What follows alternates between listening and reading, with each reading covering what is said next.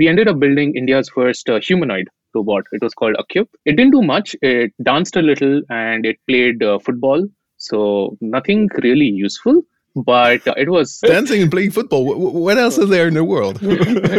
That's true. That's the only two things worthwhile doing. Yeah. yeah.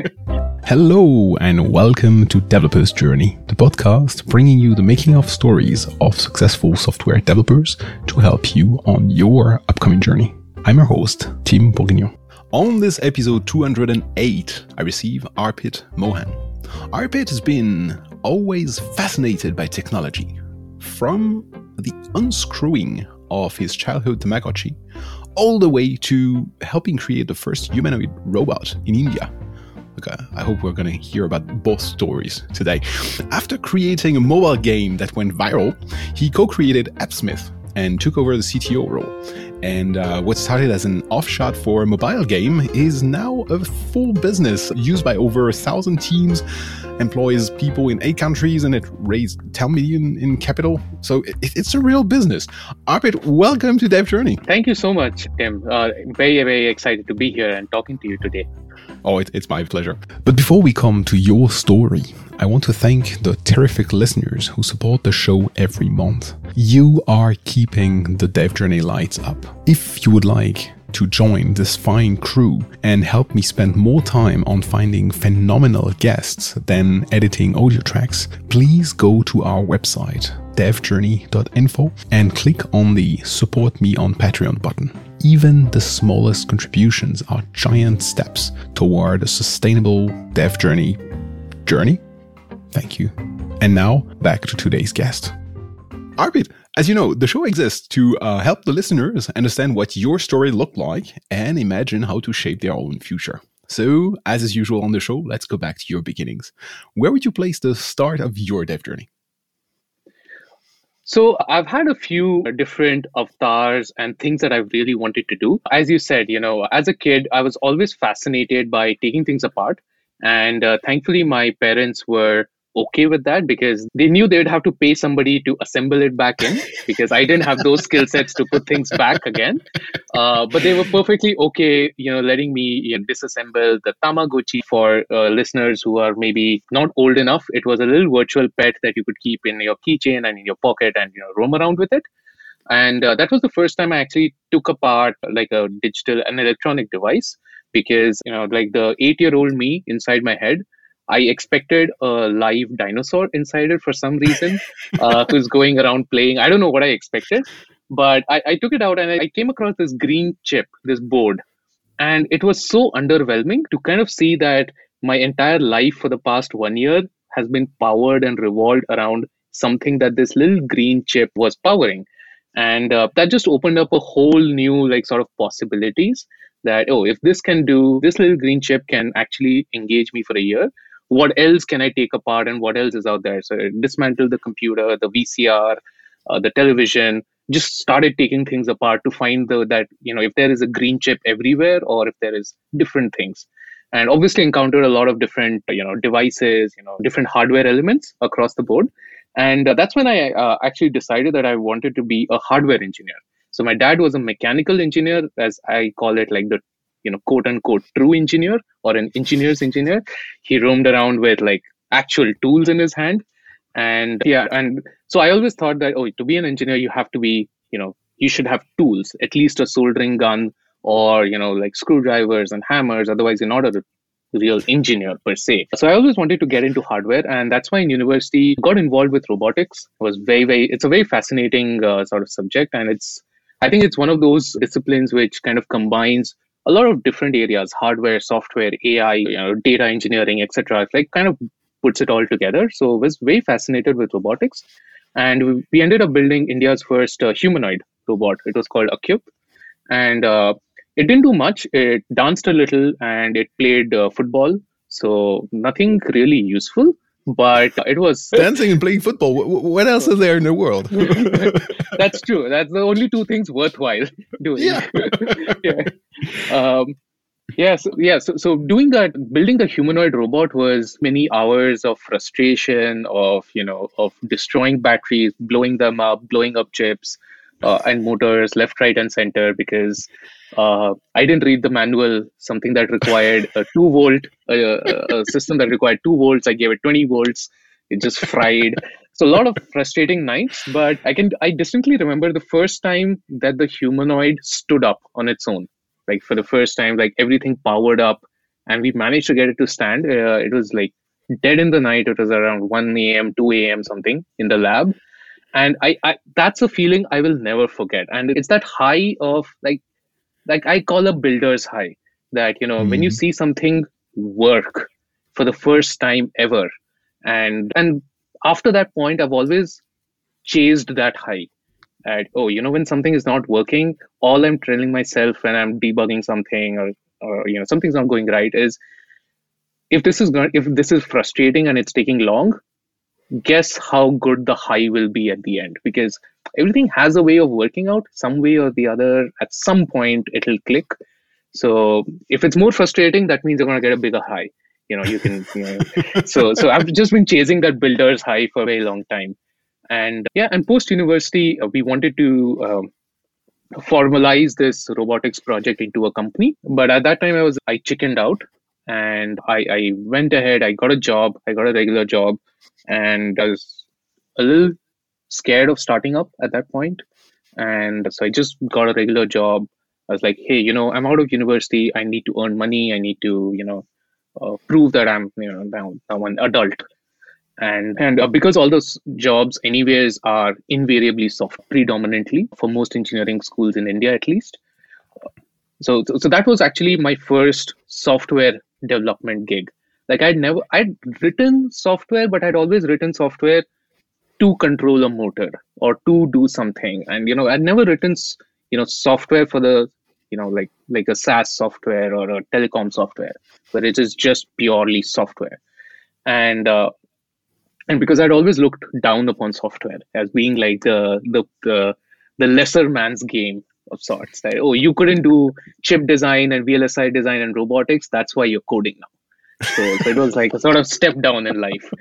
Uh, but getting into my first real gig as a software working in a professional environment, this was at uh, Verizon. That was my first job, and and seeing the expansive software that te- that Verizon or a telecom company requires just to get you know you and me to talk to each other and it's just incredible like 10000 engineers across the globe working just so that when i dial your number you know tim picks up and we can hear each other's voice so the end result is a very simple thing but it requires so much engineering just to make it happen mm-hmm. and mm-hmm. Uh, yeah and that was my first eye-opening experience that this is something this is much more complicated than i initially thought it to be it's not a simple for loop running somewhere and uh, since then you know started to go deeper into software, started to read more about code, etc. And but I always wanted to start up. So so you know I, I chickened out in my final year and a couple of years of working at Verizon, and there was another low code company called Kony back then. Uh, although low code didn't exist as a term, it was just a rapid application development platform. So so worked there for a while, and uh, that's when I've always wanted to start up. I always wanted to uh, become an entrepreneur. So we ended up uh, starting up with with a logistics business. It was called Gharpay. Uh, it was a cash on delivery business, very India specific, cash centric economy. And we literally just had people go to houses. You ordered something online, somebody would come at your house doorstep, pick up cash, and deposit it in the bank. That's basically mm-hmm. for people who didn't have credit cards or use credit cards back in 2010. And that over there as well i because i had no real deep love for software yet i was in fact the operations head i was you know going to lead operations at that point and uh, we had another engineer from google who was quitting his job and uh, he was starting up and uh, with us as a co-founder and he was the cto he was like the de facto cto we're like oh you're a google engineer you do the tech within a month he just got a better offer, I think, from Google. I think Google incentivized him to stay stick around. Very smart man. He took that that opportunity and he left. And that's how I became the CTO. So serendipity made me the CTO. And uh, this is not something that I designed or I thought I would be ever. uh, because I always thought of myself as maybe, you know, yes, I have an understanding of tech and an understanding of software, but I'm really, you know, maybe an operations guy or a, you know, a finance guy, maybe. The, but once I became the CTO and then I had to lead the tech for, you know, doing the logistics business, since then there's been no looking back. That's when I actually started to love the craft. I started to appreciate what goes into uh, building anything that's long term, that's worthwhile, and spent a lot of time uh, learning about web development and coding and you know etc because that was the first web development project i'd ever done. I had no idea i'd never coded in ruby and etc so yeah do you remember the the moment when that flip uh that, that switch flipped when you maybe left this mindset behind of saying i'm not a, a the, the, technical guy and when it became no i can do that and and i take pleasure in this and and there's something to do do you remember that? Uh, yeah, absolutely. We our first iteration of uh, of Ghar was built in Ruby on Rails, and uh, that was the first time I was actually doing web development. And when I started to kind of write Ruby, and you know, I was learning Ruby, and I was writing for you know the startup as well. When I started to write Ruby, that's when like I will always be thankful to Ruby for introducing that that love where things just felt natural like I was mm-hmm. writing what I was expressing, like what I was thinking, I was expressing in code. So, and it was a very close, it was a very close match to English. So what you write in Ruby is very English-like. It's not, you know, C or C++ plus where it's an abstract syntax that you have to learn. Uh, but Ruby was very English-like. It was I was able to express myself, and uh, that's when I started to appreciate the the craft and the poetry that goes into. Like it just seemed like writing poetry at one point. Mm-hmm. That oh, you know, this is what I'm thinking. This is what I'm writing. I think the next, the only other language I think which for me has come as close to that is Golang. Where again, when I first saw Golang, I was like, this is exactly what I felt with like Ruby, and you know, this is just a refreshing air, you know, fresh air that Golang has about it. So that's why I really like Golang as well uh, mm-hmm. for that same reason. Okay, um, I, can really relate to that. It, it, really feels at some point as if you're fighting against a language if it's not the right one. And then mm-hmm. suddenly one comes and seems to be thinking like you. And then it clicks. And, and it is yeah. so fascinating to, to discover this. I, I, had the same thing with C. And when I was mm. fighting with C for a while, and then at some point discovered Python, and and Python was it for me. Good. I said, oh, now it's yeah. doing exactly what I wanted to do. And why? Why wasn't it like that before? yeah, exactly. So, so one of these higher abstraction languages like Ruby or Golang or you know Python also is a beautiful language for that matter. Uh, just does that too at times. That that's why mm-hmm. I, I very strongly believe that in when people are learning to code in university or school or etc., people get introduced to Java or C plus, and they're fantastic languages. They're absolute workhorses.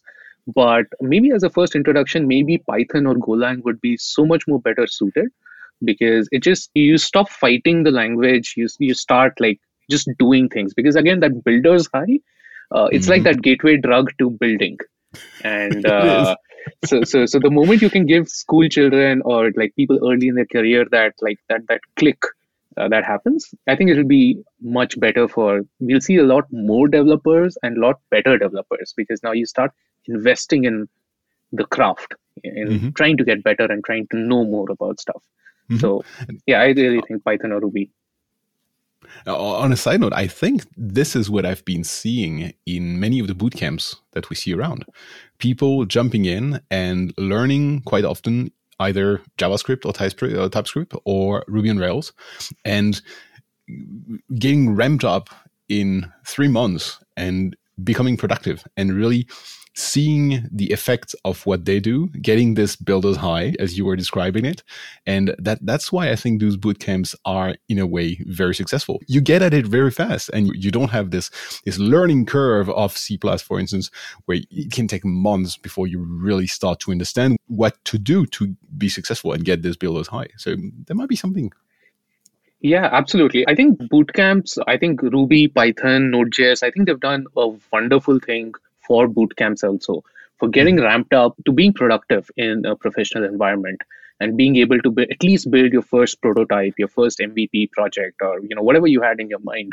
Just being able to see that in action. It might be you know you, you might obviously, you know, five years hence, go look back at that project or that code and be and think that how could I write such crappy code? And if you don't, then you probably haven't learned enough because or you haven't evolved enough. So you should always looking be looking back at your code five years ago and be like, that was really crap. Yes. Uh, so yeah, I think they've done uh, wonders for boot camps and for a lot of people's careers as well. You know, people looking to switch from other you know other disciplines, other you know expertise, and trying to move to development. I think it's done a really good job for them as well. Mm-hmm. Um, uh, coming back to, to this first experience as a CTO, uh, how many uh, developers did you have with you um, to on on, the, on this job? At our peak, uh, we had I think seven developers. Okay. So it was a very so, small team. Mm-hmm. So, so that means you were always a hands-on CTO, really developing. Oh yeah, yeah, well. yeah, Abs- absolutely. I was very hands-on. I was coding, you know, day in and day out. Like that's what mm-hmm. I did. You know, that okay. that was my identity. Mm-hmm. And it took me ten years after that to actually disassociate myself from that identity of being a coder or being a developer. That you know, uh, being a CTO means that I think with AppSmith, it's the first time that you know the team has grown a little bit more and and you know we have about 40 odd engineers working with us today so being able to dissociate myself from that identity that oh being a cto means i have to code uh, was a very hard thing and this is the first time in like 10 years of my career that i've actually managed to do that uh, okay. wherein i realized that there are other things that are more important there are things that will move the needle a lot more than me just coding all day long Okay, I have a question burning my tongue. I, am I'm, I'm wondering if I should keep it for, for later or not, mm. but I'll ask it anyway. N- now that you are that you disassociated CTO, the CTO role and the coding role, as you said, how do you get your builders high? Oh, okay. Uh, there are two. Uh, so the cheat answer to this is platform, uh, and it's a low code platform. So I you know, I find every each and every excuse to build apps on AppSmith and do a little bit of coding over there, or you know, find a bug, and then if it's a small bug somewhere or just an error message I don't like, or you know, etc., just go in very quickly, do this little fix, and just make a change. Because to me, I still think that's where my comfort level lies. Like I'm comfortable in code, while you know leading teams etc like you said there's a lot of unknowns there's uh, you know the outcomes are uncertain with coding with compilers there's a very set rule. Like if you do X, you're going to get Y. JavaScript violates that rule a lot, uh, but that's a whole other discussion. Uh, but by and large, you know, like most programming languages stick to like a very predefined set of rules. So there's a lot of comfort to be that I gain from just if I do X, I'm going to get Y.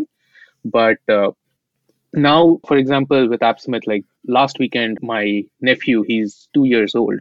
And uh, so my brother wanted to chart his height and weight uh, over a period of time and try to predict where he will be in like when he's 20 like is he going to be as short or tall as us? Is he going to be as fat or thin as us? Or etc so so just building like a little application that uh, that he can use to very quickly every you know month they go for a doctor's checkup and you know his height and weight so he just wants to very quickly go on the phone and just punch this into the app so that over a period of years he can track his child's you know height and weight and so there's just a little app it's a little fun side thing to do. So I, I, I, keep doing these little applications on the side, mm-hmm. and so that's the cheat on. So that's the way I cheat. But on a day to day basis, I think now I've started to subconsciously unconsciously sort of try and tell myself that the builder's high comes from building teams.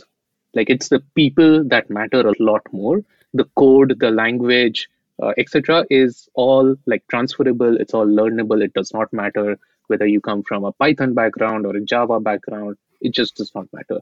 What matters a lot more is the team that you're working with, the people that you're interacting with, how you communicate with them. Were you polite enough? Were you empathetic enough?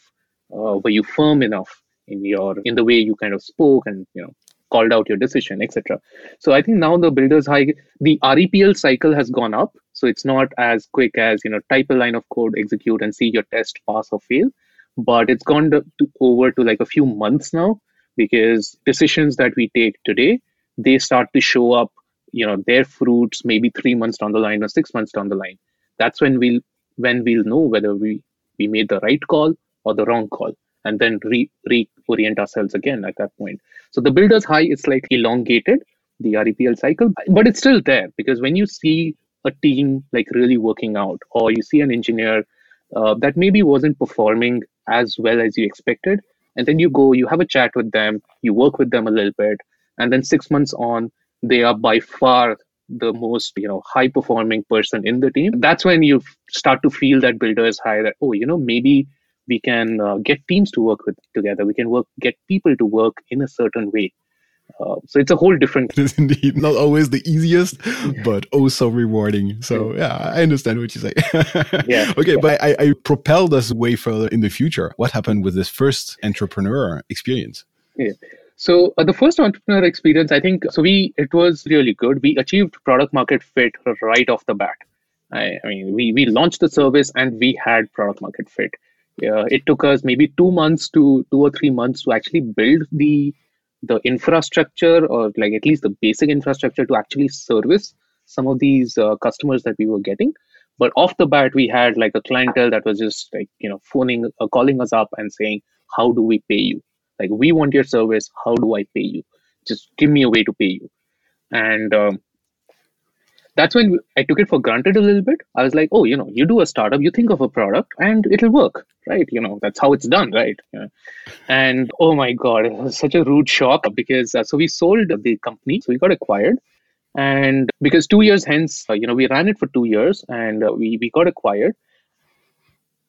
Because one of the things that, you know, that ate us as founders was that we weren't growing fast enough or we weren't you know there, there are always peaks and troughs in any you know life cycle. A person's life cycle a company's life cycle you're going to see some highs and you're going to see some lows. And we started to see some of our lows where team morale was uh, not as high as it used to be in the early days. Uh, we were starting to go through like a little bit of a plateau period.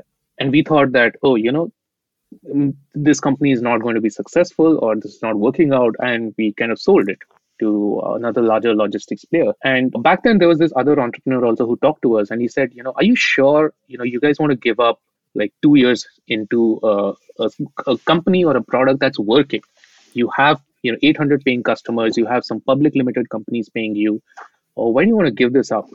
And we were like, know, uh, this we need to give this up. We have a better idea, and we want to do this Venmo thing uh, again, this was back in 2012, so uh, Venmo didn't exist in India, and you know, P2P payments didn't exist. So we're like, you know, how cool would it be if I can message you money? Or you know. so we just moved on in our minds to like a new idea, a new thing that we wanted to do. And oh my god, uh, it took again like 10 years after that first first sort of initial product market fit, seeing a little bit of success with a product. It took us again 10 years and i don't know how many three companies 10 years i think maybe 18 or 19 products in the middle for us to find the next one that actually had a you know product market fit like with apps. Mm. so so that's when you know it, it was a very humbling experience the next couple of years after that where we had all these you know questions about what if had we just stuck it around had we just done this had we just done that. But well, anyways we had sold the company we'd moved on. And uh, so we did a little bit of uh, multiple products in the meantime. We did uh, something in uh, telecom, we did in fintech sector, and uh, we did in we did it in AI. We tried to get something in AI working. Went to YC Y Combinator for an AI company. Hmm. Um, again, didn't really work out because we overestimated the technology, what AI or what NLP could do. So we kind of overestimated where the industry was at that point, and and it didn't really work out. And while we were sort of tinkering around with what to do, this is in 2017, 2018, we were tinkering around with what to do. And we randomly just built a mobile game on the side. We are like, oh, you know, while we figure out what we are really doing with the company, let's just, you know, we have three or four engineers. Let's just build a mobile game for fun. It'll be good to kind of keep ourselves sharp. We'll keep learning something. We'll do something.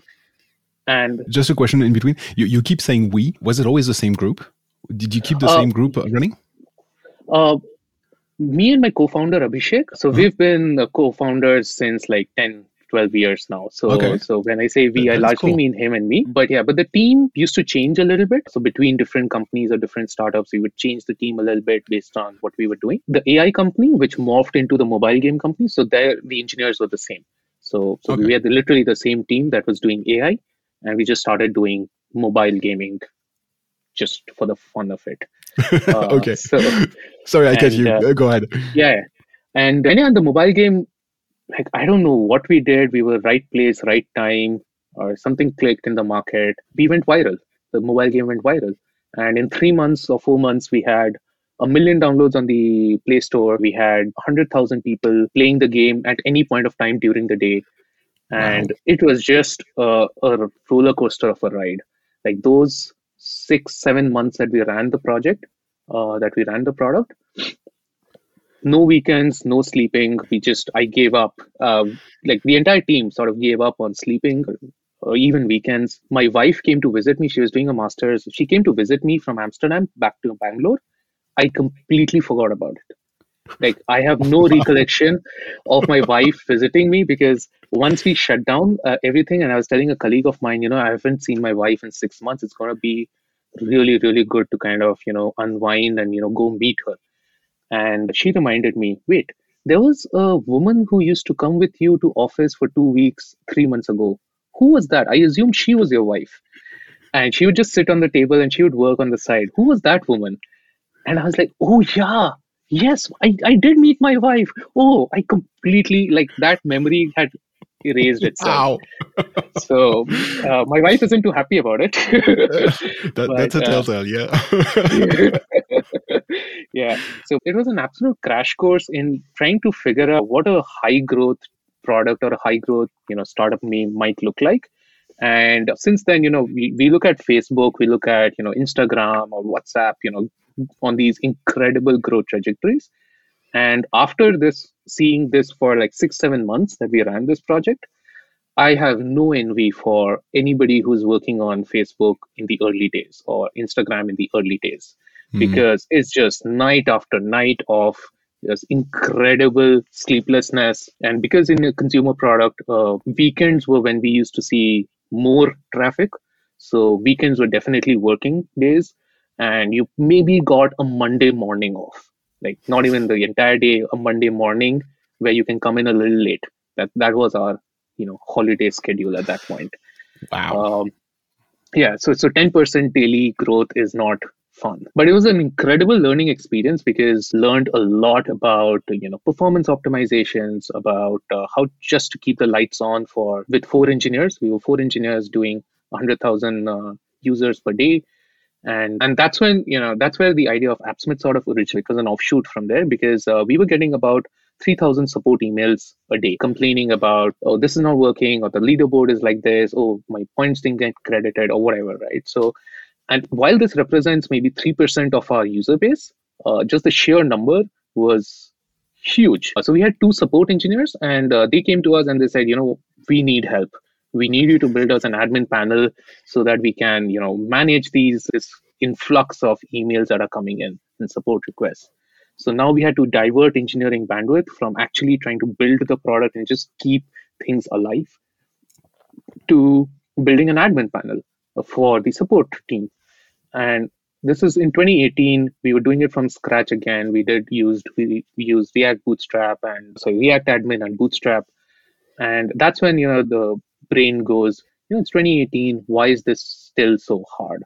There are n number of companies out there, so many teams out there. Everybody needs a way to manage their users. Everybody needs a way to manage their offers or their product lines or their uh, inventory. Why are we doing this from scratch? How is there nothing that just connects to my Postgres DB and immediately just shows stuff to me on a table that I can edit out like, like if Excel at that point could connect to Postgres, we would have literally used Google Sheets or Excel. Mm-hmm. So, so yeah, so that was the birth of AppSmith. So that's why we shut down the mobile game and we said, you know what, this is very exciting, but I don't think this is we're going to make any money out of this. We were, and A, that's when I also realized about founder market fit. Like as founders, we were very, we are very B2B sort of people. We understand businesses we understand how to make a rational argument to users but it's very hard in a it's a very different ball game with a b2c product where users may love or hate your product for something that is very inane or very tiny very small uh, that you cannot or you may not be able to predict beforehand so like Instagram had filters. So it just became really popular. And I don't know if maybe Instagram, the founders, they had a lot of insight over there. Maybe they didn't. Uh, I don't know. It's just that I we realized that I, I wasn't cut out to lead a B2C team. And uh, so we shifted our focus. We shut down the product, moved on, and did a a B2B product. And that's where AppSmith is today. That is awesome. That is a, a nice ramp up story coming up all, all the way to now. So one, one thing is different now um, than before, though, is if I understood correctly, you had seven engineers at the beginning in this very first uh, startup that worked very well, and now you have forty. Did you say? Did you say 40 mm-hmm. So how was this uh, transition from a, from a small team, a real a one pizza team or two pizza team, where you know everyone like friends almost, to mm-hmm 40 is already too much to really know everyone work with everyone every day etc how was your your feeling and your your journey into this transition being the cto of this small team and now becoming the cto of an organization? Right it's actually been a little gradual, thankfully. Uh, where you know, if if I was dropped into a forty-member team, you know, back in the day, I would have just lost myself. But you know, thankfully, it was a little gradual. Where you know, we started out with just two engineers, and then you know, over a period of three years, we ramped up to like forty. I think the biggest differences uh, for me are definitely, like you said, I, I know everybody, but I don't know them at a personal level. We are not, you know, you know, coffee buddies or you know, beer buddies, which I used to be back in the day with like five or six people. That's definitely not the case. But I think that's the part that I actually don't like that much that I don't know people at a very personal level as much today. It's something that we're trying to get better at. Uh, but the other aspect of you know of learning to do this was a building a layer of management of you know leaders underneath me because I cannot be doing one-on-ones with everybody it's impossible to do 40 one-on-ones every two weeks. Come on. No you're right. Yeah. So so yeah so so just being able to break the organization down and you know divide people into teams and uh, you know so so i try to talk to say everybody once a quarter but and to people who immediately report to me and then you know do bi-weekly one-on-ones uh, we have a lot of emphasis on that. And especially uh, growing in a distributed team. Like I've never, we had never worked in a distributed team. I've never worked in a distributed team before, and just being able to uh, pull in. Uh, so we read a lot about how GitLab does it. Like GitLab is like the poster boy of of running a remote or a distributed team. I think Sid, you know, sets the bar for how teams should run. And uh, so we kind of read a lot about how Basecamp is doing it, how GitLab is doing it, and how some of these other companies have been doing it at scale. And uh, and that's when we started to you know start to grow up a little bit, mm-hmm. and where we mm-hmm. realized that you know it's we are in a real business. We you know we have a lot of people that we need you know, uh, you know cater to teams within the team and our users and our community as well. So we have a lot of people to answer to, and uh, so it just means that we need to do a better job. So started moving a lot more to written communication, to doing a few rituals where we get to meet people. But yeah, it's definitely been a big learning curve in terms of of just graduating from seven to in terms of how you know how I am seen and how I am heard.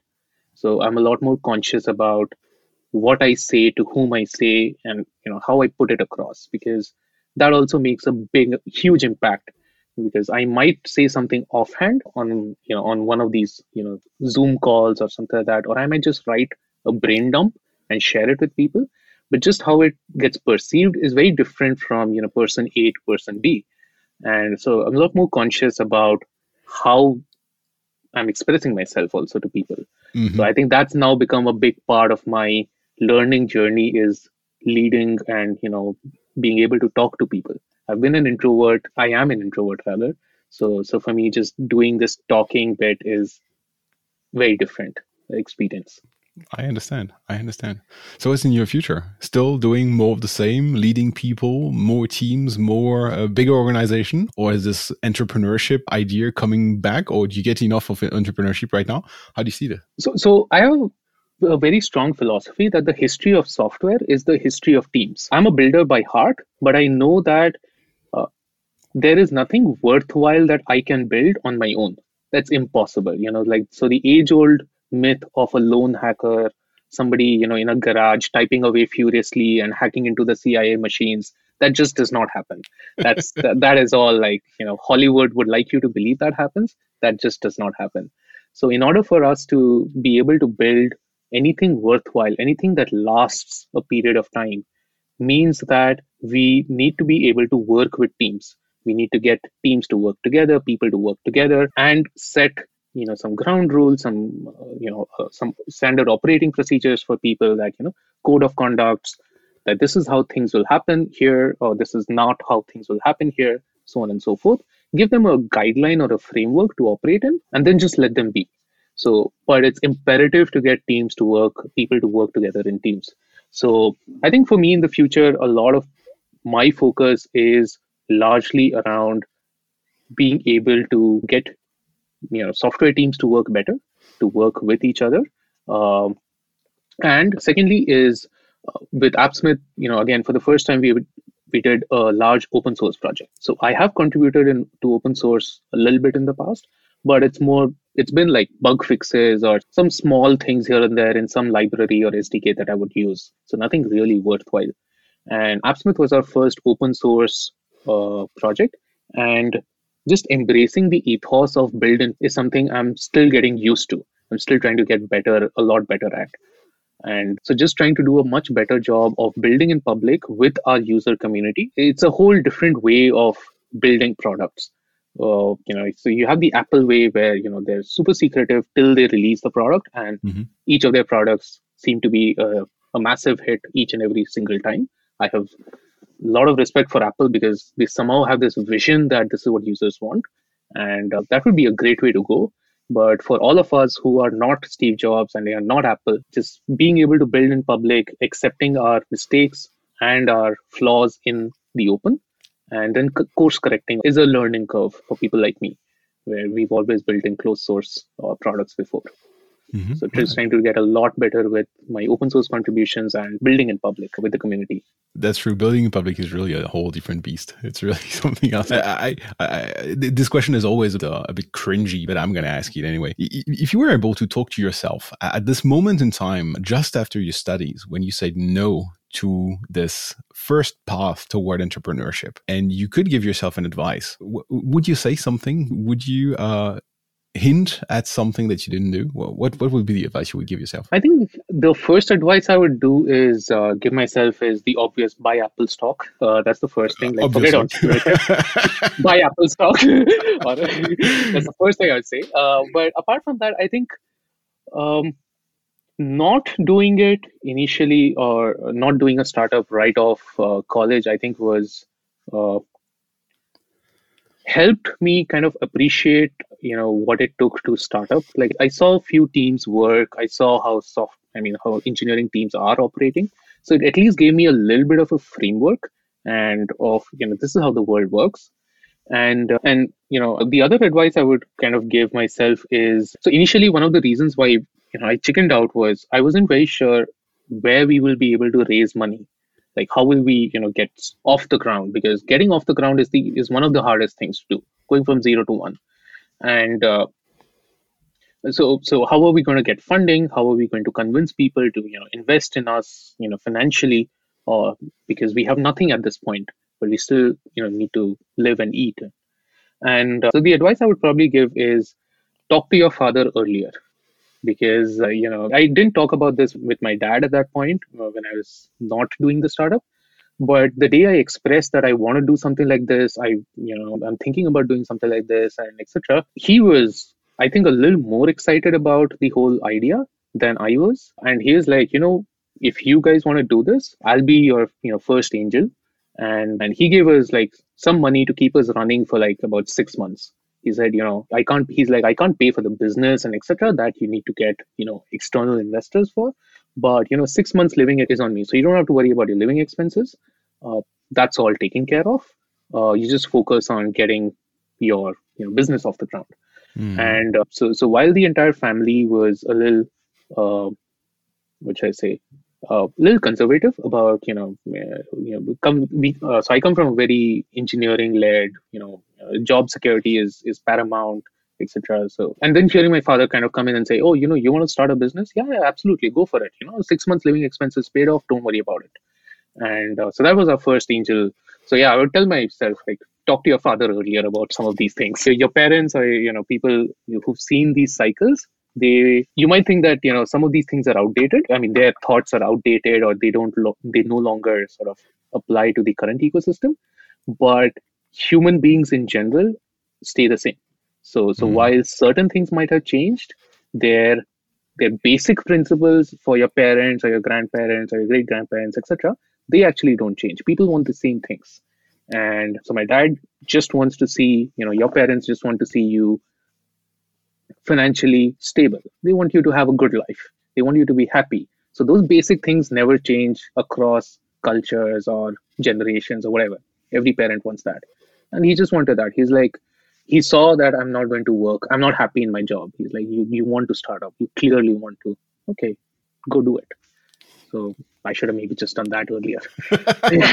I mean, it worked out all right, and it's always a, the, the trick of this question. I think yeah. the path you took is very good, but that's indeed a very good yeah. point. Thank you very much for that. Yeah. So, uh, Arpit, where, where, would be the best pay, uh, place to find you online and continue this discussion or start a new discussion with you? So, the best place would be so I'm on Twitter. Uh, my handle is mohan, so that's my handle, and you, you can always reach me out on email.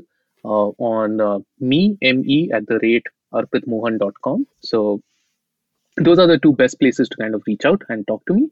And uh, we can always talk a lot more about uh, running teams and you know learning from engineering principles, applying engineering and algorithmic principles to running teams. So so that's something I'm I'm super super passionate about. That's how that's how I found my apartment. I used an algorithm to to, to, to find an apartment. So I see. so scra- scrapping some database somewhere and doing some magic around it. No, not no. Again, yeah. So, so, so, I need to hear the story before. You know, so so there's this principle of how do you make a decision. So mm-hmm. at the beginning, when earlier we were talking about you know interviewing, like for example, in your case, you had to interview a bunch of people and then you know pick a few candidates for your now so the question that comes up is how many candidates do you interview before you actually make a decision? Because if you're building a team from scratch do you want to talk to five people before you get a sense of these are the people that exist these are the skill sets that i can expect and how much are they actually asking for what's it so so there's an algorithm that does this. So mm-hmm. you can use this to find a partner you can use this to find an apartment you can use this to find your team members uh, is reject the first 33% of whatever you see. It doesn't matter so so time bounded. So if you want to find an apartment in the next two months, so the first 33% of the time, just go looking for apartments and first couple of weeks reject everything. Say no to everything. Post that, find the say yes to the apartment that looks the best yet. Like up to that point. And the first apartment that you see that is better than anything you've seen, just say yes. Don't hope for anything better than this thing. Because algorithmically it's proven to not work. So so that's the best way to find an apartment. It's algorithmically the most efficient way to find an apartment. So okay i see where you're going. So uh, so there's a beautiful book called uh, code code and algorithms to live by. Uh, these are two books i highly recommend to especially engineers who are looking to incorporate their engineering or algorithmic or apply those algorithmic principles to their daily lives. Yeah, because I often see people like, you know, when you're looking for a partner on Tinder or, you know, looking for apartments on Airbnb or something, you're constantly just like flipping and you're like, oh, you know, is this person the best person to be with? Or is this apartment the best place to be with, uh, be in? There's an algorithm for it. So just go follow the algorithm. Just don't think too much about it. Says the engineer. Arpit, that is a very nice way to end it with an algorithm. It couldn't end anywhere else. So thank you very much. Yeah, absolutely. It's an absolute pleasure talking with you, Tim. Uh, thank you so much. Likewise. And this has been another episode of Developer's Journey. And we'll see each other next week. Bye bye. Thanks a lot for tuning in. I hope you have enjoyed this week's episode. If you like the show, please share, rate, and review it helps more listeners discover those stories. You can find the links to all the platforms the show appears on on our website, devjourney.info slash subscribe. Creating the show every week takes a lot of time, energy, and of course money. Would you please help me continue bringing out those inspiring stories every week by pledging a small monthly donation? You'll find our Patreon link at devjourney.info slash donate. And finally, don't hesitate to reach out and tell me how this week's story is shaping your future. You can find me on Twitter. I'm at Timothep, T-I-M-O-T-H-E-P, or per email, info at devjourney.info. Talk to you soon.